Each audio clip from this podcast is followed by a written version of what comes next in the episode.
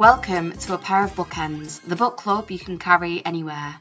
I'm your host, Hannah MacDonald, and I'm hopefully your new bookish pal. Welcome to our December bonus books special. We are featuring the brilliant romantic comedy, The Man of Her Dreams by Sarra Manning, described by Marian Keyes as a very special book, and by previous podcast Daisy Buchanan as light, dark, sweet, sour, sexy, funny, and so real. I could not agree more with the both of them, as this is a book that I read in less than 48 hours and was hungry for more. Sarra Manning has had an impressive career so far. She has been an author and journalist for 25 years, has published an overwhelming number of novels and over 20 YA novels under a pseudonym. Her work has been translated into 15 different languages and nominated for numerous writing awards. Sarra has contributed to The Guardian, Elle, Grazia, Stylist, and Harper's Bazaar, to name a few. As a voracious reader herself, it is no surprise that she has also been a Costa Book Awards judge and is currently the literary editor of Red.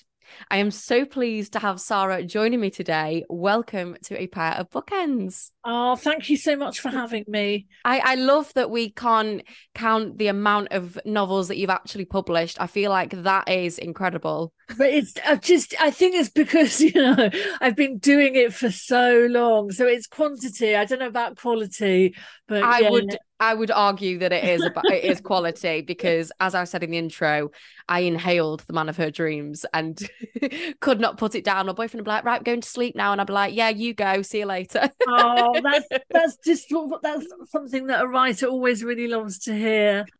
I have to ask you our favorite question to start off podcast, which is what are you currently reading? Well, I just finished last night because I review. My reading is always kind of to a schedule and it's always a few months ahead.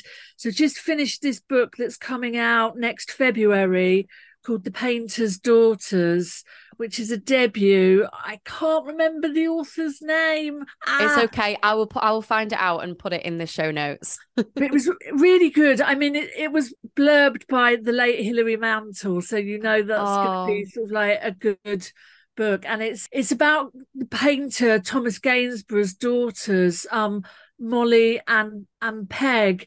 Oh, it's just so good. It's so beautifully written, and it's it's all about their life starting out quite sort of humble in Ipswich and then they moved to Bath and finally they moved to London. But Molly the oldest daughter she has these moments of kind of madness that as she gets older becomes sort of more and more pronounced. And it's just sort of something that the family tries to control especially Peggy her younger sister who is kind of like the main character. And it's just it's just so beautifully written. It's just one of those books where you just think as a writer myself how is it that we're both using like the same alphabet and the same rules of grammar but you're doing this amazing thing and i'm just i'm not. It's such a great book and it's just steeped in so much sort of historical detail but it doesn't actually ever feel like you're just getting exposition dumps.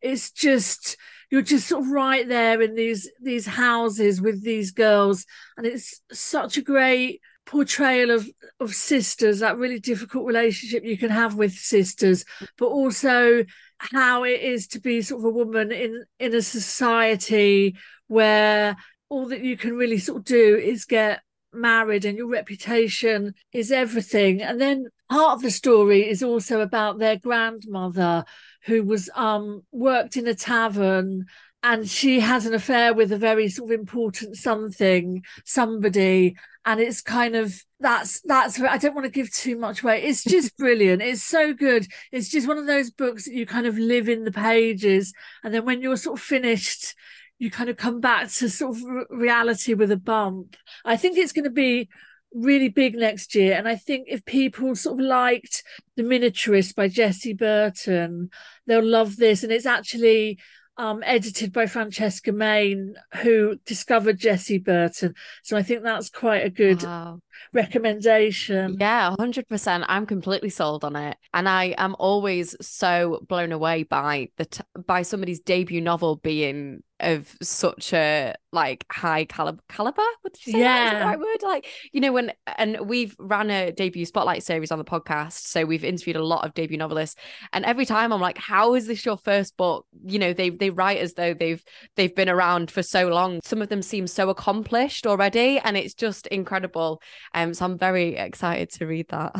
Yeah i think it's like i say i think it's going to be sort of the big books of 2024 mm Uh, obviously as you've said like you receive quite a lot of you must receive quite a lot of proofs because of, you're a literary editor at red and you you're an author as well so you, what books have we got to look forward to that you can talk about for next year oh that god the next year is just shaping up to be really really good. Another book that I read was a book called Green Dot, which is another really buzzy book. Have you read yes, that? I have received a proof of it, and we I cannot say anymore actually.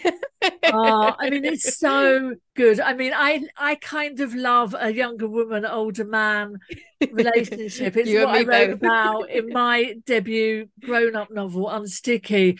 But this one is set in Australia, and the heroine Hera, she has this really she has an, a workplace affair and um, she's only in her mid 20s i'm a lot older than that. So right away you just know oh, this is just you know it's it's it's not going to end well. And it's just again we're sort of saying about these amazing debut novels the voice is just so strong and so good and so funny, but also just can kind of wring your heart out as well. I love those books that one minute you're really sort of laughing and going, oh, that's funny. And the next minute you're like, oh my God. so I really, really loved that. And then on the on the rom-com tip, because I am a rom-com writer, in June, um, Laura Wood, who just writes the most delicious YA novels that are very much in the spirit of I Capture the Castle or Eva Ibbotson. She's got her first grown up rom com coming out called Under under a spell, under his spell, under a spell. And it's just so fantastic. It's really sexy. It's really romantic. And we, I know sort of Laura from sort of Insta, and we both laugh that we both got heroes that are called Theo. Her Theo is so sexy. We feel like our, our Theos are like brothers from another mother.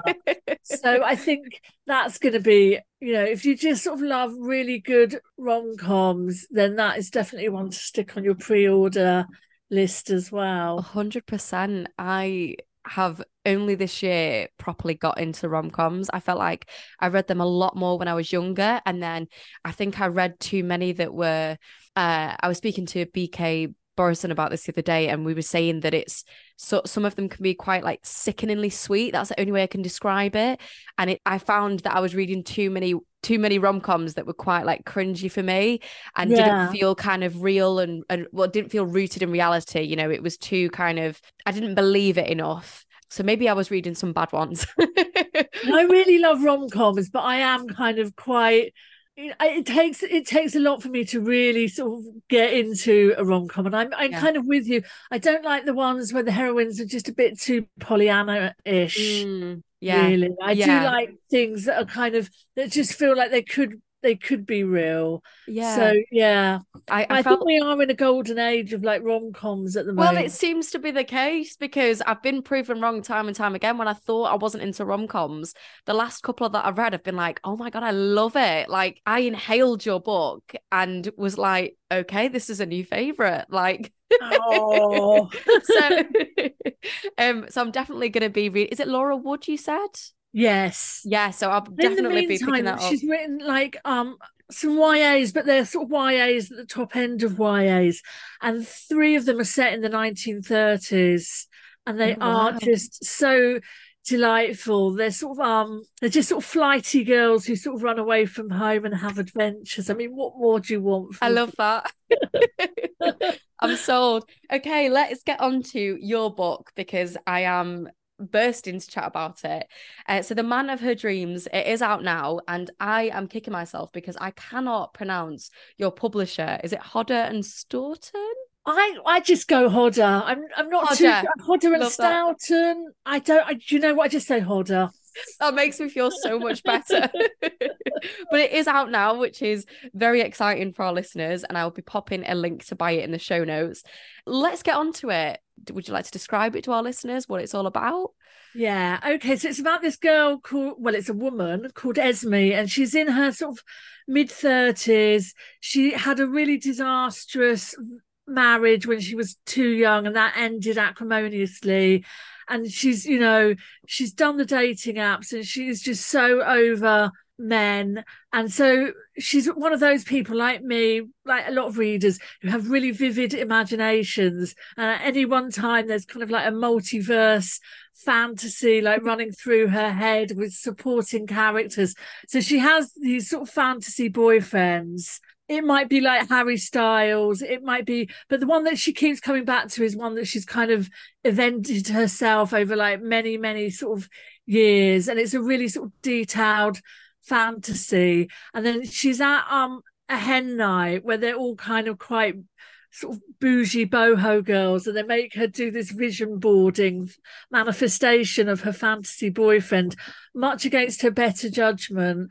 And then when they come out of the hen night she has an accident and she has to go to um a&e and at A&E she meets this guy who's been glassed in the face and they just have this amazing connection. And he just seems to tick off this list of all the attributes that her fantasy boyfriend that she just manifested has. So it's kind of, and they just, it's like the perfect relationship. They're just really into each other. And she, and Esme is so sort of flawed and spiky, but Theo is just so open and sort of communicative. I mean, he really is a bit too good to be true. And they just have this really sort of intense relationship. And all the while, Esme is kind of like, is this is this really happening? And that's something that the reader has to decide too. I, I love it. I loved it so much. And I think that's already quite obvious. I thought that Esme was such a brilliant protagonist, and I could definitely relate to her vivid imagination.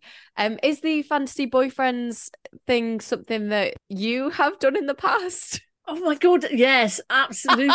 yes, yes. I mean, even sort of, you know, even as a, a teenager, just, you know, sort of writing what I now know to be sort of self-insert fan fiction about sort of like guys in, in bands. I'm yeah, I mean, I think anybody that's ever had to sort of, sort of gone on dates with people, men that you've met off the internet, I mean, it's just slim pickings. Mm. So, you know, the men that you can invent in your head are often just so much more thrilling and fulfilling and funnier 100%. than yeah, the, the sort of men that you meet that are kind of shorter and older and balder and kind of more incelly than you thought they were. it, it, made me feel seen because I remember having sleepovers with my best friend when I was younger, and I would say to her like, what what do you think that my boyfriend would be like? What, what do you think my life's going to look like in in like 15 years? And what do you think my husband's going to look like? And what and, and we would lie there for hours just like imagining our future husbands and imagining like these lives that we'd created for ourselves. And it just made me think of that so much. And we'd we'd say like one one sleepover it'd be like a guy that we both knew that we both really fancied. And the next time it would be like I don't know, like Calvin from S Club Juniors. oh it was so specific. Like you never imagined in your wildest dreams that you'd meet an amazing man who would build you bookcases. I yes, mean... exactly. I've got very lucky. and I mean, yeah, I, I have got very lucky, but I have also been privy to the the dating apps before I met my I met my boyfriend on a dating app, which you know I met him on Tinder, and I was very lucky to have found such a diamond. But there are a, a, fair few on on the dating apps that are not are not great. Um, so I was naturally quite wary about Theo when we first met him because he seems too good to be true. Yep. Um, and you know she is having this back and forth with with herself because she's been manifesting and because she's she's hurt her head she's not quite herself when she meets him. And she's like he seems too good to be true. Why do you think we're so wary of of men that that are good? Because i think just you know, I don't want to sort of be man bashing, but it is no, not at all. Of, you know, it is like I said, the pickings are sort of quite slim, and I think also there's that myth of the nice guy that the guy mm-hmm. goes, "I'm a nice guy," You're just like, you know, are you really? It's like when you sort of go on dates and you just think, dude, are you really going to be that cliche? Like, you know, mm. you're in your thirties and all that you have done is talk about yourself, and you haven't asked me a single question but I think also I'm just I'm just such a kind of fantasist. I've always just been such a sort of daydreamer that I kind of the life in my head is just so richly sort of detailed that maybe it's kind of a bit of a curse as well. I mean, it's great as a writer because that has now transitioned into sort of having like four or five plots in my head, sort of all running sort of concurrently. But um, I've always been such a sort of daydreamer. They're almost like, how can I meet anybody that's ever going to live up to kind of the men that I can create? You you literally just said about you normally have four or five plots going in your head at once and i want to stick on that because that fascinates me and and i was wondering because of the amount of novels that you've written are you just constantly inspired or do you ever have to go and seek it out i mean sometimes you just get this sort of idea that just tugs at you out of sort of nowhere and you're like wow and i always i mean at the moment i'm i'm just about to start a second draft of my next sarra manning novel. Oh i've got um one of my pseudonymous novels is the one that i'm going to write next. That's kind of going away. And and then there's a few sort of like wild things that my agent will probably just be going, no, no, no, you're not going to write a steamy Regency. No, you're not going to write a, a dark mafia romance and self-publish. I mean, I am kind of waiting for like the next Sarra Manning book to kind of come to me, but I've realised there's no point panicking about it. The ideas always come, even when you least expect an idea to come suddenly they do come so i've just learned not to to sweat that but mm-hmm. i think it is also because you know i've always I've always just had such a sort of rich inner life. It's not that surprising to me that I just have these kind of ideas sort of running through my head. It's almost like, you know, when you're you've got like a backup program running in the background on your computer and it's kind of there and it's sort of doing its thing and you're not really sort of paying it much attention. But and with me, there'll be sort of like these ideas, and all of a sudden they all kind of sort of coalesce into, oh yeah, that would make a really sort of good novel. Mm-hmm. Yeah, I mean, I am completely in awe because the the amount of of novels that you've written you know i i didn't know i didn't know what to expect this was my first one of yours which i'm just so excited to go into your back catalogue like what there is a, treat. bit of a backlist yeah but it's such a treat when you get that and and I had this same conversation with Daisy Buchanan when she came on, you know, like when you've not experienced a writer for the first time before and, and you really enjoy them and then you find that they've got so many books for you to get to, it is such a treat. So I am gonna be ordering a few of yours this evening, oh, I think. So you. yeah, I know I'm really excited. Now I want to talk a little bit more about Esme and specifically her dynamic with her sister because uh, I am the oldest of four girls and I am always so I, I love relationship between sisters that's that's represented in literature. I love I love to read about it. And I was particularly intrigued by this because it wasn't the dynamic that I have with my sisters. So why did you want to portray Esme, Esme and Allegra's relationship like this? I think just that relationship with sisters can be so, so fraught. It's like sort of mm. best friends as well. It can be sort of like a really sort of difficult relationship especially when there's a bit of an age gap between them because there's i think it's it's 11 years yeah. and with that i do just remember it's just the memories that you dredge up when you're writing i remember when i started secondary school my best my new best friend she was like 11 and it turned out that her mum had just had a baby and although she had like younger brothers and sisters she didn't tell me for six months because she was so embarrassed that her mum had sort of had this this baby like her parents were still sort of doing it and the whole thing was kind of embarrassing. And she was kind of mean you know i'd sort of go around there and she'd just be sort of kind of mean to like the the little one. And even when we were sort of like grown up and adult she still just didn't have that great relationship with her her younger sister. It was just sort of like that that hangover. And I just thought it was quite sort of interesting that their mother was quite absent. So looking at it as well from Allegra's point of view, that she has this, she's used to being an only child for 11 years, and then she has this little sister foisted on her.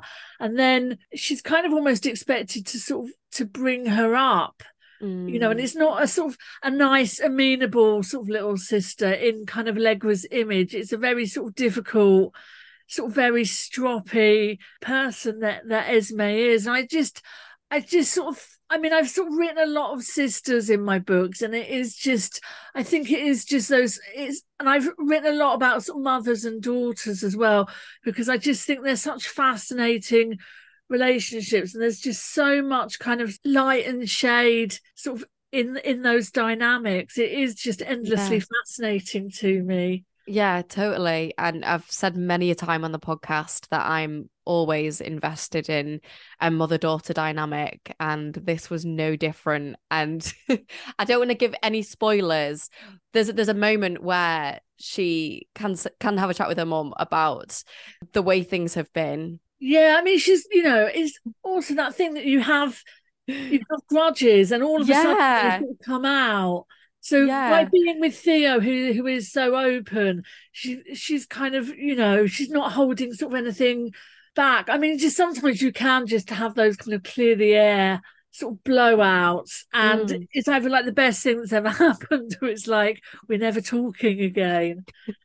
Did you did you feel like they were quite harsh on Esme, as in her mother and her sister? I did, but as I kind of wrote it and as I went through different drafts, I mean, Esme as well was kind of quite difficult. I mean, you know, she's quite unusual. She doesn't go to university, which I think is quite interesting, but she has this sort of like amazing career.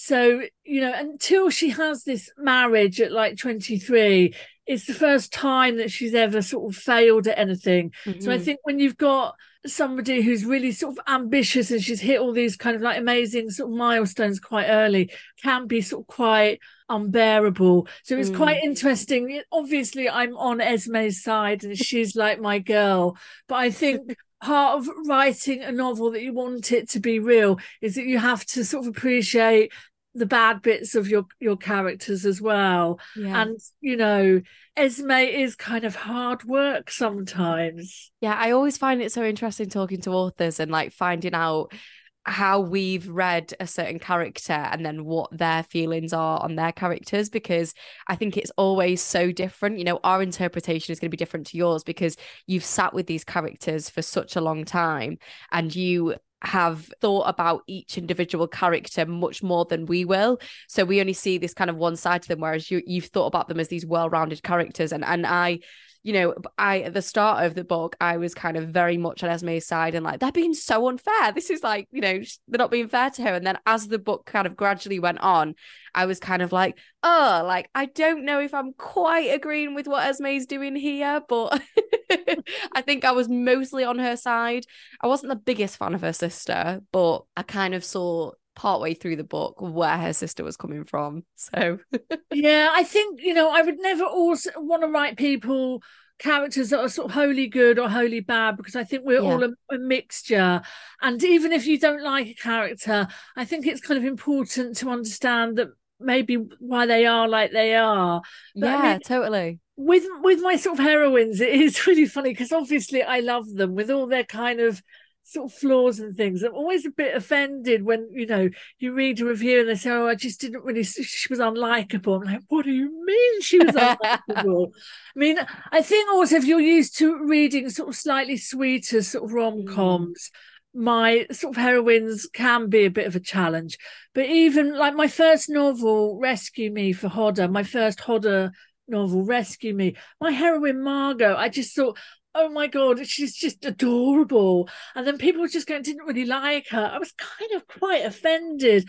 Thought she is like my most, my most sort of perfect, like rom com heroine. What do you mean she's unlikable? I love that though. I prefer I much prefer to read flawed characters than a perfect character. So I'm kind of on the side of like if a character is more unlikable, I'm probably going to enjoy the novel more. I don't know what that says about me.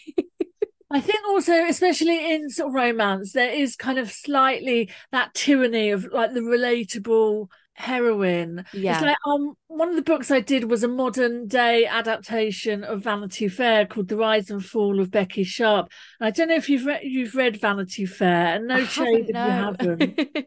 But I have, and the whole thing is, you know, Thackeray's famous sort of take on Vanity Fair is it's a novel without a hero.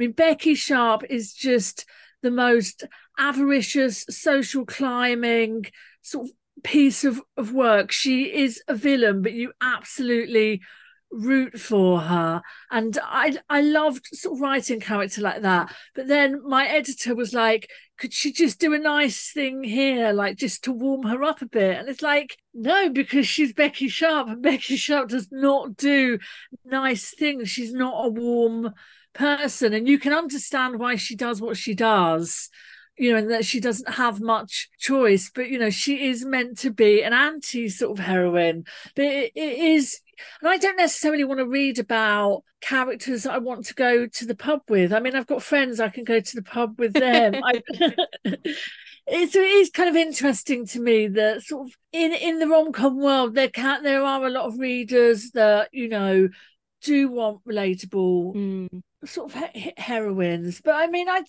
i don't think that's a bad thing. I think especially coming back to the idea of sort of like fantasy that sort of maybe they want to sort of read that book as sort of the heroine and experience what the sort of heroine is experiencing. Mm. so maybe that's sort of one of the, the reasons why they sort of want a heroine that you know isn't going to be sort of an absolute bitch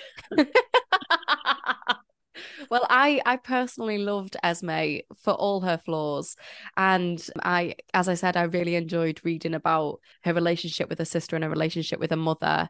Um, we need to talk about the hen party, uh, because I mean, your book is so rich with detail, and the the hen party and the WhatsApp groups and the three weddings. That whole it was just no different. You know, it was so detailed and so brilliantly written and so funny.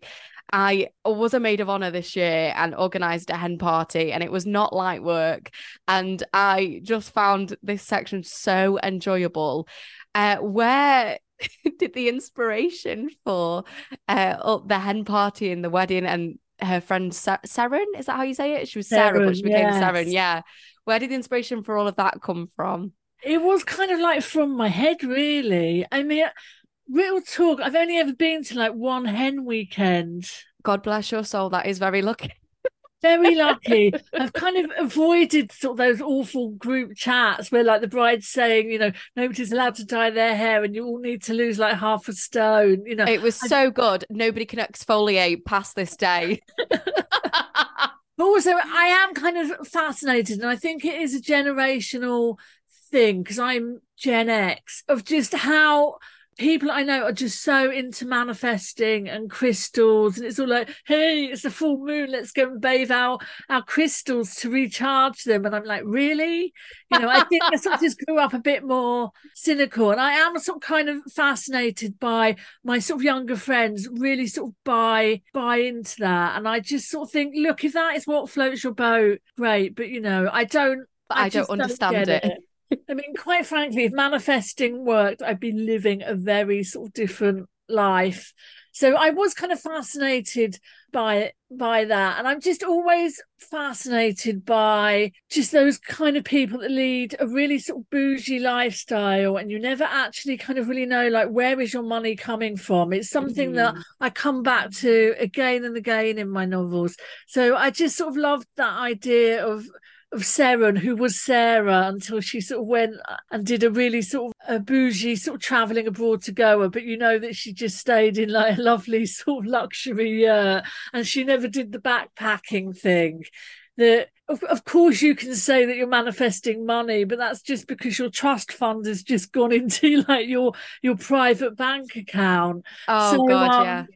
and I just I just sort of love those those dynamics. I love it when you're sort of like on on Reddit and it's kind of like you know, am I the uh, asshole? And it's like a wedding one because you just know that it's going to be absolute gold. So it's just all those sort of different things. Just and I had such fun sort of writing those scenes, and I, I wanted imagine. the wedding to be like a real set piece. It just and just kind of a, an amalgamation of sort of like all the weddings that you've been to because you know the same things are going to happen just the best man. If he's not going to be really vulgar would just do a speech that is just too long.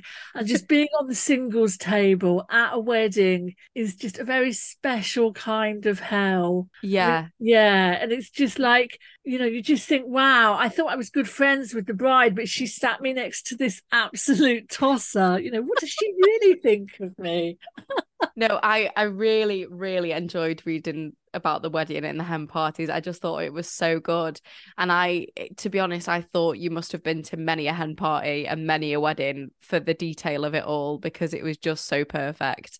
Um, so were you having to scroll through like a lot of social media content on weddings and hen parties? No, because I think you know we just you, you just, just know you just you just know. It's like I say, you know, it's like you know, am I the asshole? You know, that I expect sort of all my all my all my especially America. Actually, I mean, at least here you don't have to buy your dress, but like in America where you're expected to just throw down like you're meant to pay for like your bridesmaid dresses and everything. But I do just sort of find that fascinating because it's that whole kind of princess culture mm-hmm. thing as well that you know your wedding day is meant to be like your most special day. Um not always. I mean there's a lot of women but there is that whole kind of like wedding industrial complex.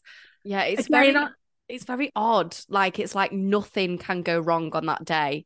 It's so much pressure to put on a person It it really is, you know, and I just wonder again, you know, I'm Gen X. I wonder if it's like this is I didn't grow up with Disney films because we just didn't. We just had the old films, yeah. you know, like Cinderella. So when they started sort of making like a Little Mermaid, I mean, I was already, you know, in my 20s, but I wondered that people have just grown up with those sort of Disney films yeah. and say yes to the dress you know, the, the, weddings have become such a thing. The best weddings that I've been to, I mean, friends of mine got married at like two weeks' notice, and you know, Camden Registry Office had had sort of like the reception at like her sister-in-law's house and it was just like the probably the best wedding that I've sort of ever been to, as opposed to sort of those weddings where they just you just think how much money have you spent here? Yeah. Like, literally i give i give you two years.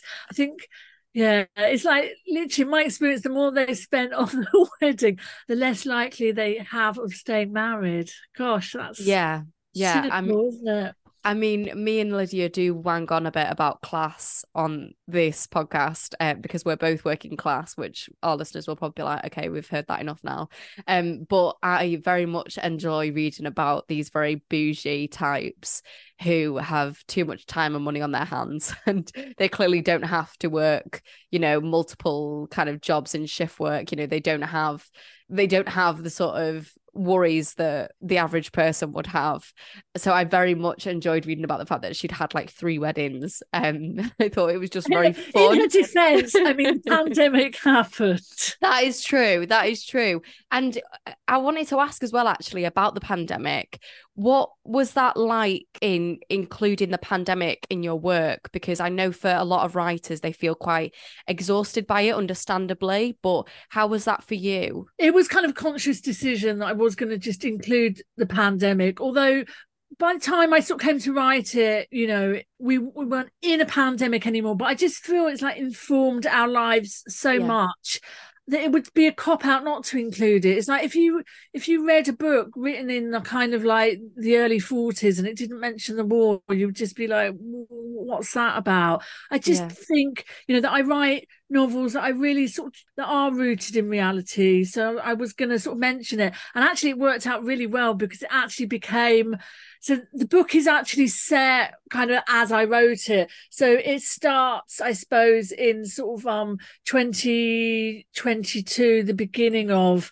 So we still sort of had, you know, COVID rules. So if you sort of go to hospital, that kind of thing. And it did actually become like a really great plot point that when she meets Theo, they've both got masks on, so they can't actually see each other's faces. I just I just sort of felt that I didn't want to go really sort of COVIDy. I didn't want to write a COVID No. novel, but I just it has touched our lives. It has affected our lives so much, and it always will have. So Yeah. Why not put it in a novel? And actually, my previous novel, London with Love, which was my pandemic novel, and it's about a couple that meet in the 80s and they sort of it basically takes them 20 years to sort of realize that they're the loves of each other's lives. I actually did an epilogue that was set very much in the here and now, and it was kind of COVID. And you know, this is how our pan- pandemic has been, and this is what it's sort of done to our relationship because just it was just probably one of the most g- generation just life changing things that any of us will ever sort of experience. And as a writer, kind of why wouldn't you want to sort of write about that? I mean, it's Totally, just yeah. fascinating to me. So, Yeah. um, yeah, so I I did put it in the book, and it was actually so helpful, and it really sort of like it, it drove the plot in a lot of ways. So you know, You also have a quite a special story behind the character Lindsay. Would you mind um touching on that?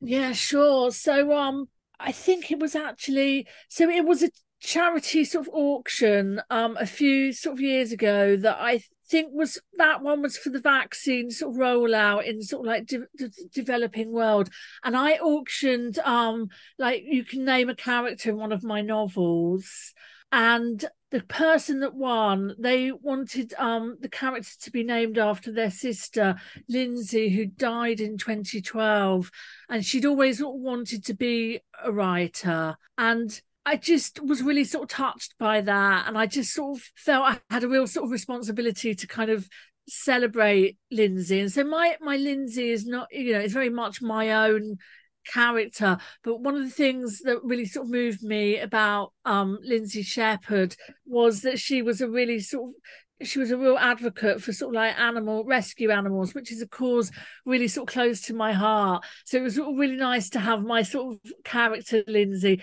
also just be sort of someone that was um you know really into sort of animal sort of rescue. So it was just like a really sort of nice little nod to that. And I've got in touch with them and I sent them off like their a couple you know a couple of copies of the novel mm-hmm. and I had to say I'm really sorry about the saucy bits so you know I mean I mean, Lindsay isn't in any of the sort of saucy bits. But I did actually just feel it was a real, it was a real honour and a privilege to be able to sort of commemorate somebody sort of like that. And I really sort of wanted to sort of get it right and just Mm.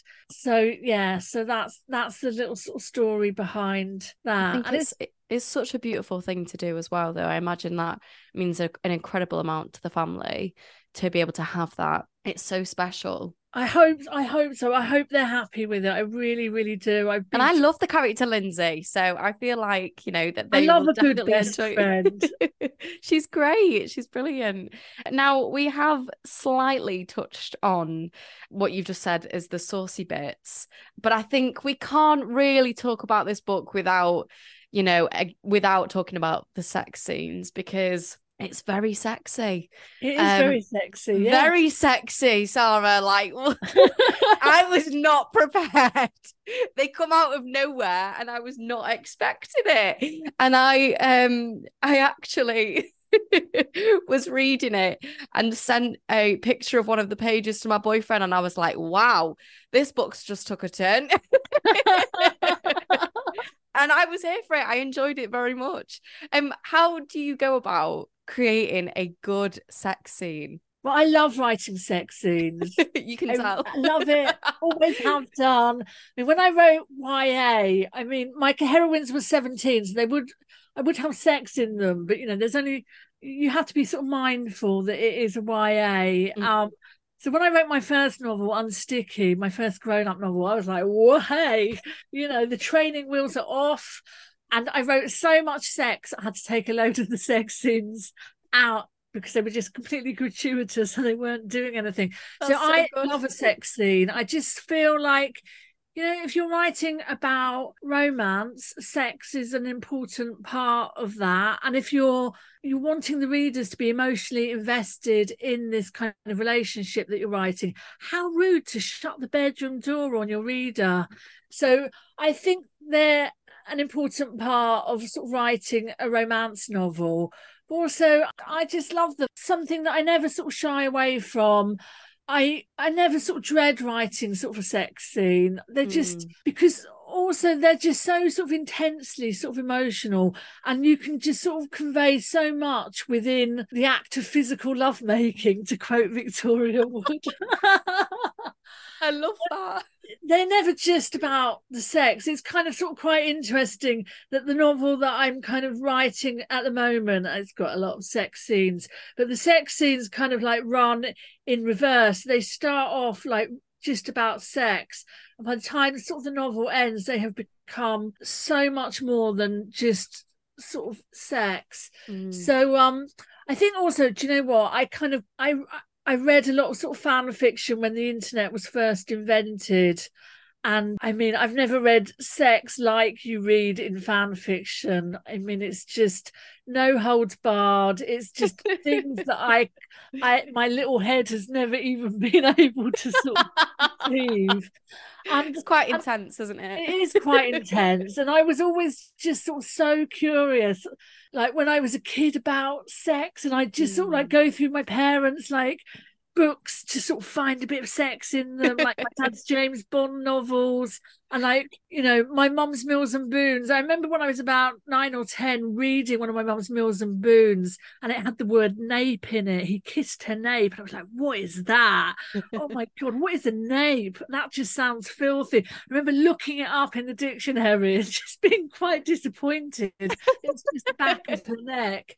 So um yeah, I I love I love sort of writing sex scenes, and I do actually kind of pride myself on making them sexy and kind of selecting sort of the right words and just also just being a bit filthy and a bit messy and a bit chaotic because that is what sex is like yeah. and that you might use language when you're having sex that you kind of wouldn't use in in your everyday life and that's kind of all right too yeah, completely. Uh, they were very good sex scenes, and we've spoken about people's sex scenes on the podcast before because we very much enjoy reading them, and we've we've also read many a bad sex scene. So when they're good, we're like, yes, okay. I would just absolutely about... like curl up and die if I was ever nominated for like the bad sex things. that does tend to be like literary novels no this the, i mean your sex scenes were very good and i i think it's always so interesting actually reading about sex and i think you had such a point when you said you know it's quite rude to shut the door the bedroom door on your readers because it says so much about a character and their sort of like interior life and also the relationship and the dynamic with the person they're having a relationship with when you read about the kind of sex they're having. I think it says so much. So yes i i very much appreciated oh, well, the ones you. that you wrote now I've just seen the time. We are getting to the end of um, our recording. I have obviously loved reading your book and I will be raving about it and pressing it into the hands of, of many of my friends that love a good rom com. But for our listeners, The Man of Her Dreams is out now. And I, as I said before, I'll be popping a link in the show notes. And it's, as I've said, it's sexy, it's funny, it's it says a lot about the the sort of it's quite zeitgeisty i would say you know it's very much uh, on the money about the way women interact with interact with each other in modern in the modern day you know we have so much about like hen parties and weddings but also the way that the sisters interact the way they interact with their mother I just loved all of the family dynamics in this book. I found them so interesting to read, and it is just such a great book. So thank you for for writing it. oh, thank you so much. That really means a lot because it was actually a hard one to write. I had to do a mammoth rewrite on it, which I don't I don't often have to do, and I forget how traumatizing they are. and it was really, really sort of traumatic. But you know, it was just so much a better sort of novel for my editor just saying, yeah, you're gonna have to sort of like because when an editor wants you to do a rewrite, they do sort of try and sort of mitigate how bad it's going to be and saying, oh, I don't think it's that much work, and actually then they have to say, yeah, actually you need to rewrite the whole book. It is a lot of work, but I do th- think for sort of how you know for for that process that I had to go through, it is sort of like so much a better novel for it, and I kind of even though I'm all these novels down the line, you always sort of learn something new about sort of novel writing with every book. So, you know, it was all a learning experience for me too. Yeah, I can imagine.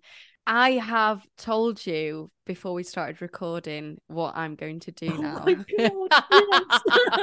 it is our December bonus episode. So I have listeners, unfortunately, dragged Sarra, not quite kicking and screaming, I don't think, into doing a Christmas quick fire. Sarra, are you ready? Oh God, I'm as ready as I'll ever be. okay. Firstly, do you celebrate Christmas? Yes, yes, I do, but I do it in a very kind of me way. Because also, me. you know, when we say, Do I celebrate Christmas? Do I celebrate the birth of Jesus? I do not. Do I celebrate the opening of sort of like the Quality Street tin? Yes, I very much do. You and me both. when does Christmas start for you? It starts when my Ocado order arrives. Which I think, you know, I got my priority Christmas booking. I think that's coming on the 23rd of December. That is very exciting. What is a must on your Ocado order? Well, um, you know, I'm like so many people. I love, I love the pigs in blankets, but also I really, I really splurge and I get the really, really, really fancy Yule log. I don't like Christmas pudding, But, um, Ooh. The really fancy Marks and Spencers bûche de Noël. That is just sort of like my my favorite thing, and I can eke it out for a week. It's just so Gorgeous. Mm, yes, do you put anything with your Yule log? double cream. Oh, now we're talking. Now we're talking. it takes me about an hour to eat because it's so rich that you have like Oh, a spoonful. that sounds then you need to just like process. I feel like I want that for my lunch. I was going to ask you, what is your favorite item on a Christmas dinner? But I feel like, is it pigs in blankets now you've said that? pigs in blankets yeah because you know i mean i like things like roast potatoes but you can have them with your sunday roast so something that you wouldn't normally have it probably is just the pigs in blankets Gorgeous. and the sausage meat i don't do turkey either Ah, don't love a turkey i mean i it's just quite a dry meat. so the other thing that I will really spurge on is I will just get like a chicken that has basically spent its life being sort of cosseted and sort of, you know, just sort of living on just the finest chicken feed that money can buy. So, I just whatever you do with turkey, I mean, it's just all and it just lingers forever. Yeah. By like the third day, there's just a certain ripeness to old turkey meat that I just can't. Yeah. So a really lovely organic chicken. Mm, yes. Gorgeous. My, I'm I'm very happy to hear that because um me and my boyfriend also have chicken on Christmas Day and people call us heathens for doing that. They're like, no, it should be turkey. I'm like, no. the chicken is delicious. Thank you very much. Yes. Favorite festive read? Oh gosh. It's probably, you know, Ballet Shoes by Noel Streatfeild because I always reread it once a year. It's like my favourite book. And it just feels like Christmas is a really sort of good time. I mean, some of it is set at, at Christmas. I think it's it's Boxing Day where they have sort of like the special sort of stage production that they're doing. And it's just one of those books I can just sort of read in an afternoon, you know, where it's just singed into your memory. So it's not so Mhm. much reading, you just look at the page and it's you, you just know it off by heart. And it, it just I just want something sort of really just lovely and comforting and not at all spiky. So it's probably ballet shoes. I haven't read that, so I am gonna have to get my hands on a copy. Christmas music before December, yes or no? Yes, but it is really sort of um it is just limited to the Phil Spector Christmas album. And maybe a few blasts of like Mariah Carey, you know, when I'm just trying to sort of How close to December are we talking? I mean, I haven't started yet. Have you I not? haven't I have. started yet. Sometimes though, I have to say it could be June, and I just need to listen to something that's going to pep me up, and I will stick on all I want for Christmas. I love that. I love that so much. okay, last question. Favorite Christmas film? I hate Christmas films. I really just, I mean, I really just, they're just not good. I mean, it's funny because a couple of years ago, I was like watching Love Actually for like God knows how, you know, the umpteenth time, just thinking, actually, why are you even watching this? This film is is terrible. It's just there's just so much objectionable about it. Same with the holiday. It lasts three hours. It's just, you know, how can she come out of the tube and like be living in a little sort of hobbit house down a country lane? So I don't really like i mean i'm just trying to think of a good christmas sort of film and i'm really sort of coming up blank. But one thing that i do try and watch in the in the hinterland between christmas and new year's eve is the one true version of pride and prejudice which clearly is the bbc adaptation with jennifer Ehle and colin firth. We will accept no substitutes and that is just a really six episodes. Mr. Collins, Alison Steadman as Mrs. Bennet. So that to me always feels quite Christmassy because it's just a really lovely thing to sort of watch when I'm just in a kind of food coma on the sofa. Gorgeous. I'm gonna have to watch that this year. I am very upset that you don't like Love Actually. It's my favorite. It's I mean, it's just it's just it's just really it's really not. And somebody actually once said to me that all richard curtis films i mean honestly if he was planning on sort of like buying up my film rights i'm just gonna put the kibosh on that. Somebody actually once said to me that all his films can just be summarized as fucking the help. And i was just Oh, like, oh God. oh my god oh my god you are so right so right I can't. I'm never gonna get that out of my head now. Never. I mean i'm glad that i've passed it's so that on. true. It's so. It is true. I've got. it is so she's made true a point. She's made a point. Although one of my favorite lines in a film is is why have I forgotten the actor's name? That is shocking. Uh, who plays the prime minister in Love oh Actually? hugh grant Bloody hell, Hugh Grant. Hugh I don't know where my brain went then, but Hugh Grant saying, "Who do I have to shag around here for a cup of tea and a few biscuits, a couple of chocolate digestives or something?" He says, and I just think it's so good. But yeah, I'm I'm quite sad about Love Actually, but I can be on side with you for the holiday. I saw somebody actually last year had worked out the exact timings between her cottage in the Cotswolds and where she apparently worked, and it was something like a three-hour car journey. I mean, it's just you know, it's just Ridiculous. ridiculous. Absolutely ridiculous. Really, really is. You know, Yeah. and they're just mm. so long. I mean, I'd much rather if I'm going to watch a long film, I'd rather watch like The Sound of Music. Quite frankly. That is absolutely fair. And I think that is a lovely note to end on. Sarra, it has been so wonderful chatting to you today. Thank you so much for coming Oh, on it's to a pair of bookends. it's been an absolute pleasure. Thank you so much. Thank you so much. And uh, again, for our listeners, The Man of Her Dreams is out now. Please go buy yourselves a copy. And Sarra, where can my listeners follow you on social media? Don't be strange. You can follow me on Instagram. So it's Sarra S A R R A little underscore Manning. I'm on the I'm on the social media start, site formerly known as Twitter that we're still all calling Twitter. Yeah. Just Sarra Manning. I'm also on. I mean, we're all just doing like five different social Yeah. media sites at the moment. So I'm also on Bluesky as Sarra Manning, and I think I'm on Threads as well. Gorgeous. But I mean, I'm mostly active on Instagram and and Twitter. And yes, do please come and follow me and say hi. That would be great. Yes, please do, because I already had a snoop this morning on your Instagram, and you've got many a good book recommendation on there as well. So I am, I'm sure they'll be very pleased to see that. Oh, I hope so. but thank you so much again, Sarra, and thank you, listeners, for listening. Bye. Bye.